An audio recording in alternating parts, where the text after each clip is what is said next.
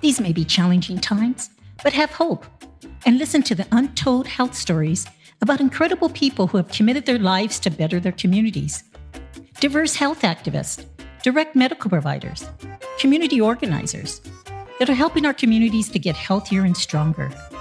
Stories of local heroes during the pandemic and even before that proves over and over again that people can come together during times of need and make the world a better place. Stories you would never hear of, except at Healthcare Untold, hosted by Barbara Ann Garcia. Our guest today is Nicole Lamoureux, the CEO of the National Association of Free and Charitable Clinics. Well, welcome to Healthcare Untold, Nicole. Oh, thank you so much for having me. I'm excited to be here. Well, we're excited also. And uh, I uh, just want to thank you and thank you. I can't thank you enough for the work that you're doing. Um, you know, uh, healthcare access uh, to over 2 million people that the clinics that you represent and uh, to the most vulnerable communities. And I don't, don't think people know that how important it is for free clinics and charitable, charitable clinics like you represent. You know, they really run on a fine budget and they're really based with volunteers. Um, and that's really important in a community that may have limited health access. And we work a lot with rural communities, and you know, it would take it takes a long time to get to um, their doctors.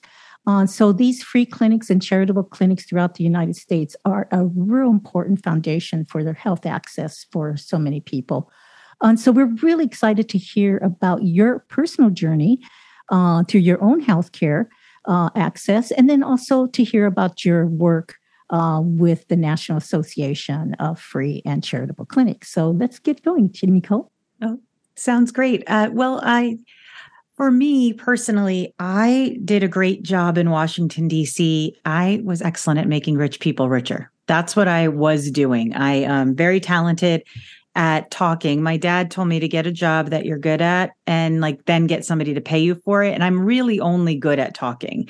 Um, and so I was in this space where I knew I was doing really well, but I felt unfulfilled and I felt like I didn't know why I was doing what I was doing.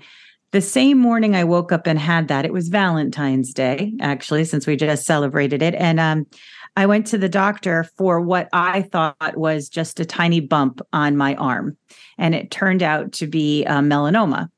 And when I was talking to the doctor, he had given me um, a couple of shots and said we were going to move to the next step. And um, almost immediately, I would say within 15 minutes, my breast started getting an orange like feel to it and it orange skin. And it i said to the doctor oh, boy those shots really got me you know I, I didn't know and the dermatologist said that's that's not right we're going to put you in the ambulance and send you straight to the hospital mm-hmm. and i went to the hospital and that afternoon i found out that not only did i have melanoma but i also had inflammatory breast cancer mm-hmm. and i uh, was 33 years old and i was as the, you know, as they say, when we go into healthcare, you lose 80% of your hearing when the doctor is talking to you because I didn't have my notebook that I normally had. I didn't have anything. Um, and I walked out and all the only thing that stuck in my head, even though I had really great insurance, was that my first treatment was going to cost $250,000, but my insurance was only going to cover 80% of it. And I, I just called my parents and, and I didn't even process that I was telling my poor parents that their daughter has a very rare form of breast cancer. The first thing I said to them was, Mom, Dad, I have breast cancer, but what do uninsured people do when they don't have insurance to pay for things? Now, I'm not really certain where that thought came from. I'll be very honest. I it, I just think the sticker shock hit me or maybe it was uh, divine intervention or the universe, whatever you believe in. Um, and my parents are both teachers, and both of them were on the phone. And um, I still to this day uh, say to them, "You are amazing people for your the response." They said, "Well, we better research this and figure out what uninsured people do." Yeah. And um, at that same moment, I said, "Okay, I'm going to go quit my job and move my apartment." And my mom said, okay, maybe we don't need to do everything in the next 15 minutes. Like maybe we can slow down a bit. Um, and then from there, I started doing research and found a few free clinics across the United States of America. And I didn't quit my job because I thought better of it that I needed to wait for a minute or two for that. And uh, the next day, in um, back then, they still put advertisements in the classifieds of newspapers, and it just said small healthcare group of people need help starting an association. And I called the phone number and come to find out that it was this group of free clinics were looking to start an association.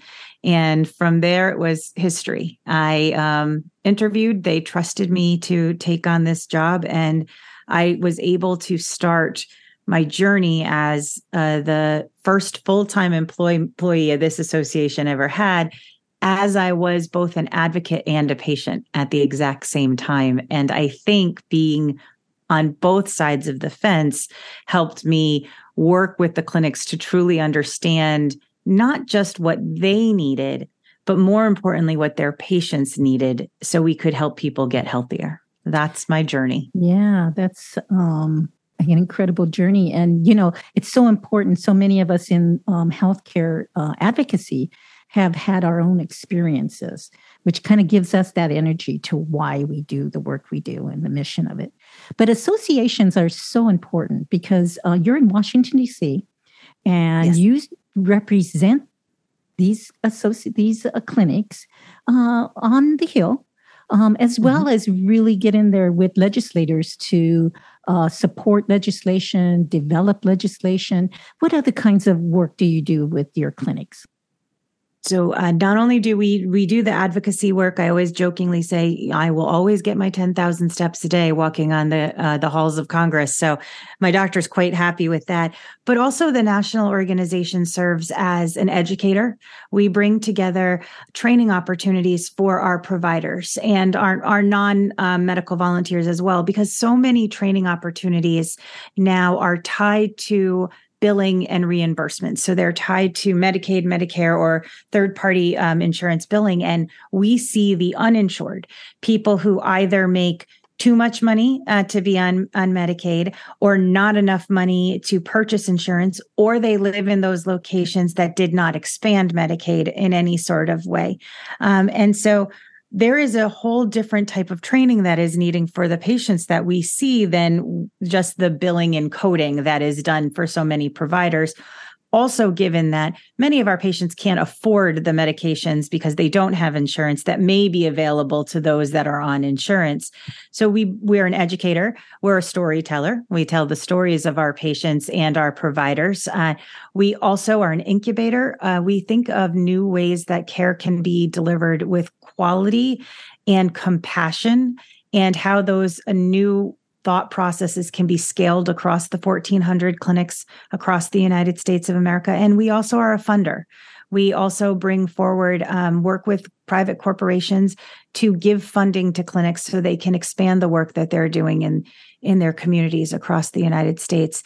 And finally, we're a negotiator. Uh, we uh, have over 225,000 discounted donated or donated products and services that we work with our clinics. So, as you mentioned at the beginning, um, you know, the average cost that uh, Uh, or the average expenses of our clinics just about $500,000. They're small. They're smaller budgets, but they'll be serving thousands of patients with that amount of money because they leverage the volunteerism that they can find in their community. So we help them save money as they can as they're serving their patients as well. So you may be doing bulk purchasing for the clinics. Is that one of the functions that you also do? Absolutely, we um, negotiate on their behalf, so uh, there we they can purchase what they need, um, and then also we receive items for them as well. Um, so, for example, during COVID, we were not part of the national stockpile, so our clinics were not receiving any PPEs from the government at all. Um, and just as you heard stories about hospitals and the, the safety net clinics not receiving uh, masks or hand sanitizers. Our clinics were definitely not receiving them because again we don't bill. So what we were able to do is work with some major generous generous sponsors and uh, cvs health warby parker the nfl and other groups sent masks to our office. Now we're an office of four people. That's that's it. And we would open up the boxes and repack all of the boxes and then ship them out to our facilities. So uh, everything from negotiating with the lawyers to receiving on the uh, and repacking. That's that's we can do it all. I call that sweat equity, right? So absolutely. yeah. And you know, um, I don't think people understand the fact that um, in the even in the community clinic world, that back office function is gets more and more expensive um, as healthcare gets more and more complicated. So it's so important that we support the local free clinics because they're really there to provide that uh, support for people. And the community clinic movement has done incredibly well throughout the country in serving millions and millions of people. But I, I don't want us to forget the importance of free clinics and charitable clinics. Uh, that's many of the roots of where the community clinics, um, the official federally qualified health centers, came from. So it's really important they help us keep that mission. I, you know, I really thank you for bringing that up. But there's the we we like to say we are the net below the safety net. So the community health centers, the recognized federal um, clinics, they are the safety net in this country. They serve millions of people and they are our partners. And we are so grateful for, for what the work that they do. And then we are the people that are in locations that those uh, how those clinics are not located in. Um, many people don't understand that those clinics have to follow certain rules laid out by the federal government. They must be in medically underserved population areas. They must have a patient mix of, you know, so many rural, so many urban, and they um, they too don't have the capacity to serve all of the uninsured people across the United States of America. And so we are just so grateful for the FQHCs and the rural health centers and then the free clinics that we are able to serve those patients that are completely uninsured and that may not be in the locations where the community health centers are located. But also, um, we're able to work together to address the need of keeping people out of the ER so we can really use the emergency departments for emergencies. And between the rural health centers and the community health centers and the free clinics and our charitable clinics, we are the frontline provider serving care for the underserved in, in our in our country. And I'd say underserved equals those who don't have insurance, and those who do have insurance but are underinsured as well. And then also recognizing that just because you have Medicaid or Medicare, that doesn't mean you have access to dental care. That doesn't always mean you have access to health, eye care, mental health care. And that's where, as I say, we're the safety net together. We're building that all together to serve the patient. So we can really look at that whole person healthcare in the best way that we can. Tell us a little bit about what you're working on today. Sure. I think that, uh, well, unfortunately, as we all know, uh, in on May 11th, the public health emergency, the COVID public health emergency, as well as Medicaid unwinding, the, both of those are ending. So what that means is during COVID, the federal government um, declared a public health emergency. So that allowed providers, whether it be from a private office, doctor's office, the hospitals, or all the way down to free and charitable clinics, just more flexibility in serving patients during such a tough time in our country. Um, and, and then additionally, states were able to expand Medicaid um, to allow more people to have access to Medicaid so they could get access to tests and uh, treatment. Well, on May 11th, both of those are ending. And so that means that according to the Kaiser Family Foundation, that four to 10 million people will be uninsured um, at that point in time. And so the first thing we're gearing up for is an onslaught of new patients that are going to uh, had a medical home or had a you know, Medicaid card in their pocket and now no longer know where to go or how they where they're going to get their care. So the first thing is gearing up our clinics to be ready, both their operations as you talked about and their clinical services. Um, also working with communities so people understand that this is ending because so many times uh, so many things are written at a level that even I don't understand the words that are used. So, translating documents into that fourth to seventh grade reading level, making it real easy bullet points so people know where they have to go sign up or how they can go sign up. So, that's the first thing that we're working on. The second thing we're working on is really that education component for our members because things like the correct way to take a blood pressure. I'd say this is my my one of my most favorite stories of something we're working on right now is that we um one of our clinics decided to look at their the EKGs that they were ordering for their patients and they realized that 70% of their patients were getting EKGs ordered because of their blood pressure was so high. And they looked at their clinical operations and realized that all they were going to do was have the patient come in and sit down for five minutes before they took their blood pressure. And by the, the fact that they had the patient sit down for five minutes, they were able to cut their EKG orders down by 58% in the first two months. So, wow. scaling programs like that, quality measures, learning collaboratives, how clinics can learn from each other, and how we can really understand to move the needle on health as opposed to just make an outcome. And I think there's a difference. So, many people will say things like, we have to get someone's A1C under eight or to eight well, our board has said, well, that's great. We're getting it to eight is at the stroke level. We're getting them out of the stroke level. How about we get it down to seven or six so we can get them into a healthy level? So, how do we continue with that quality measure? Um, and I, I really liked it because I know when I go to the doctor, the first thing they do is have me step on the scale. Then the next thing they do is they want to take my blood pressure, and already I'm off the scale, so my blood pressure's sky high. So, um, me being Absolutely. able to say to my doctor, you know, hey, maybe we should try this differently. The third thing we're working on is we have some amazing partnerships and dress, addressing issues um, for funding in the area of uh, food insecurity equity and um, maternal health are the three areas right now. We'll we'll launch other programs um, as the year goes on, but those are our top of mind that we're doing. And and then finally, our equity efforts after the murder of George Floyd. Our board of directors came out with a very strong statement, and um, we it wasn't just enough for our organization to say something. We knew we needed to do something.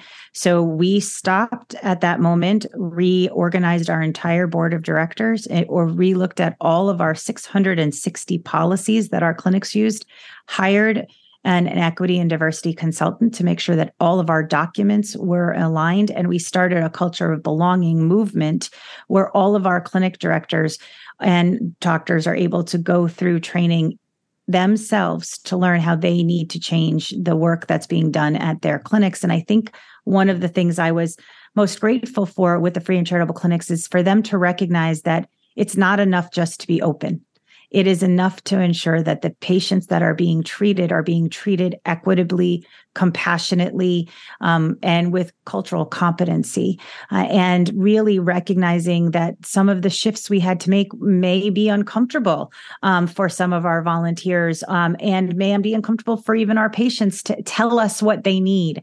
But we really broke down that wall between um, provider and patient to really talk about how we needed to change so we could provide the best possible care. So those are the four main buckets, at least this work in addition to the advocacy that right. that you know this week that we're working on well i'm sure every day is like one or two or three of those things and then another one that gets piled on for sure and that's yes. the important work of association being able to knit those issues for your membership and and provide the work that they wouldn't be able to do because they're so busy serving um, their patients exactly.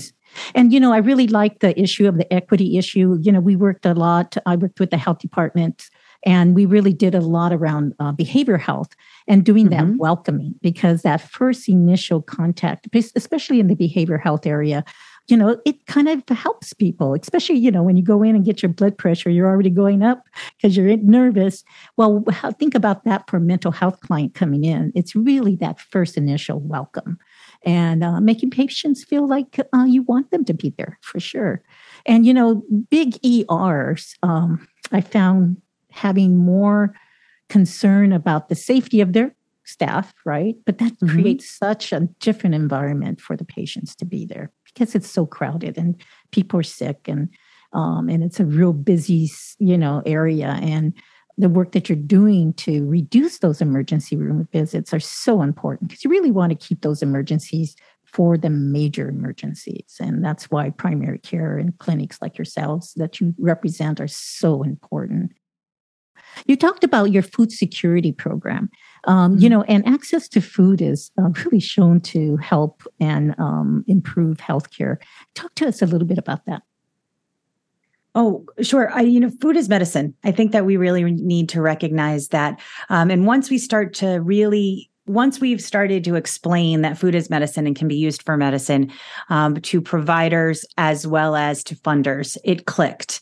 Um, the conversation about if you live in and through my anti-racism work i'm learning how to use different language and so now i'm learning that instead of saying that um, places are located in food deserts. They're really food apartheid areas where people are choosing not to build mm-hmm. uh, grocery stores or locations in areas. And so that was a huge shift in my my brain um, because as we started to look at this, we started to recognize that you know our many of our patients, the only place to go grocery shopping is either a bodega of some sort or a dollar store, um, not a grocery store or a fast food um, location, or maybe if they're lucky, a, a, pharmacy that has something bigger or a gas station that has something bigger. And so many of our clinics started to help their patients and take them on a grocery run to those locations where they would go food shopping in those locations and understand how they what they can buy with the money that they have how it can be healthy for them.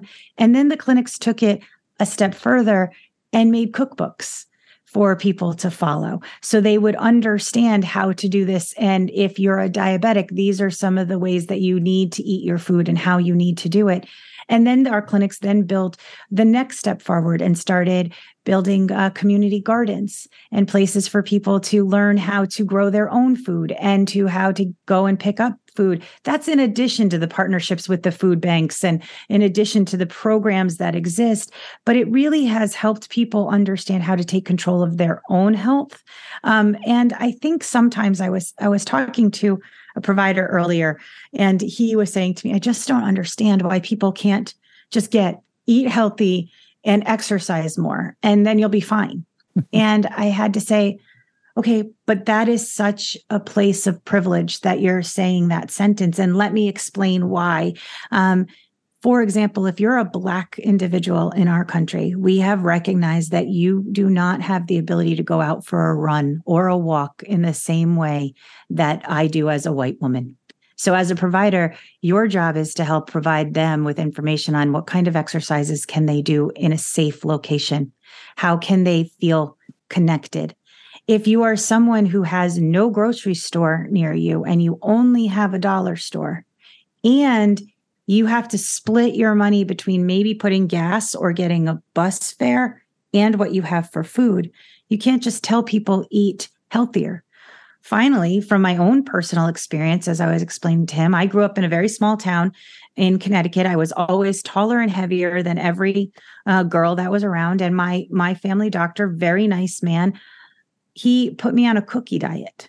I ate a cookie for breakfast, I ate a cookie for lunch, and I ate a cookie for dinner. So that was back in the early 80s. So if I age myself, um, and no one showed me a food chart. No one showed me what I was supposed to be eating. It was only because my mother went to the library and did the learning herself that I that I had that opportunity. And when I explained it to this provider, he was very honest and said, "No one taught me that in medical school. They taught me to say eat healthy and exercise more." But I wasn't taught how to do that. And that's the other thing I really love about uh, free and charitable clinics is we're training grounds for the next generation of providers. We do a great deal of rotation training and medical student trainings, and those students are very open with us saying, I need to learn more about this. And the stu- it's fun to watch the students learning how to garden at the same time our patients are learning how to garden and how um, it's becoming more of a pop uh, an understanding of okay, so if we could find a way to grow the food, then maybe there's a farmer who could help us give some food. And maybe we could send some of the patients to work with the farmer so they can get some skills. And some of these programs have just grown into this massive, massive cooperative of community helping community but also at the end of the day helping productivity and the economy in the in the area as well Oh, that's wonderful. And you know, that's so important around healthcare that it's a, such a comprehensive process. And it also um, it also means how do you organize your community in together? And so these clinics are a really uh, community uh, bringing people together and trying to help each other uh, get healthier, and that's so important. So, any Absolutely. last words from um, from your association? I think the only thing I would remind everyone is that um, when we get in the morning and we're healthy, we take our, our health for granted.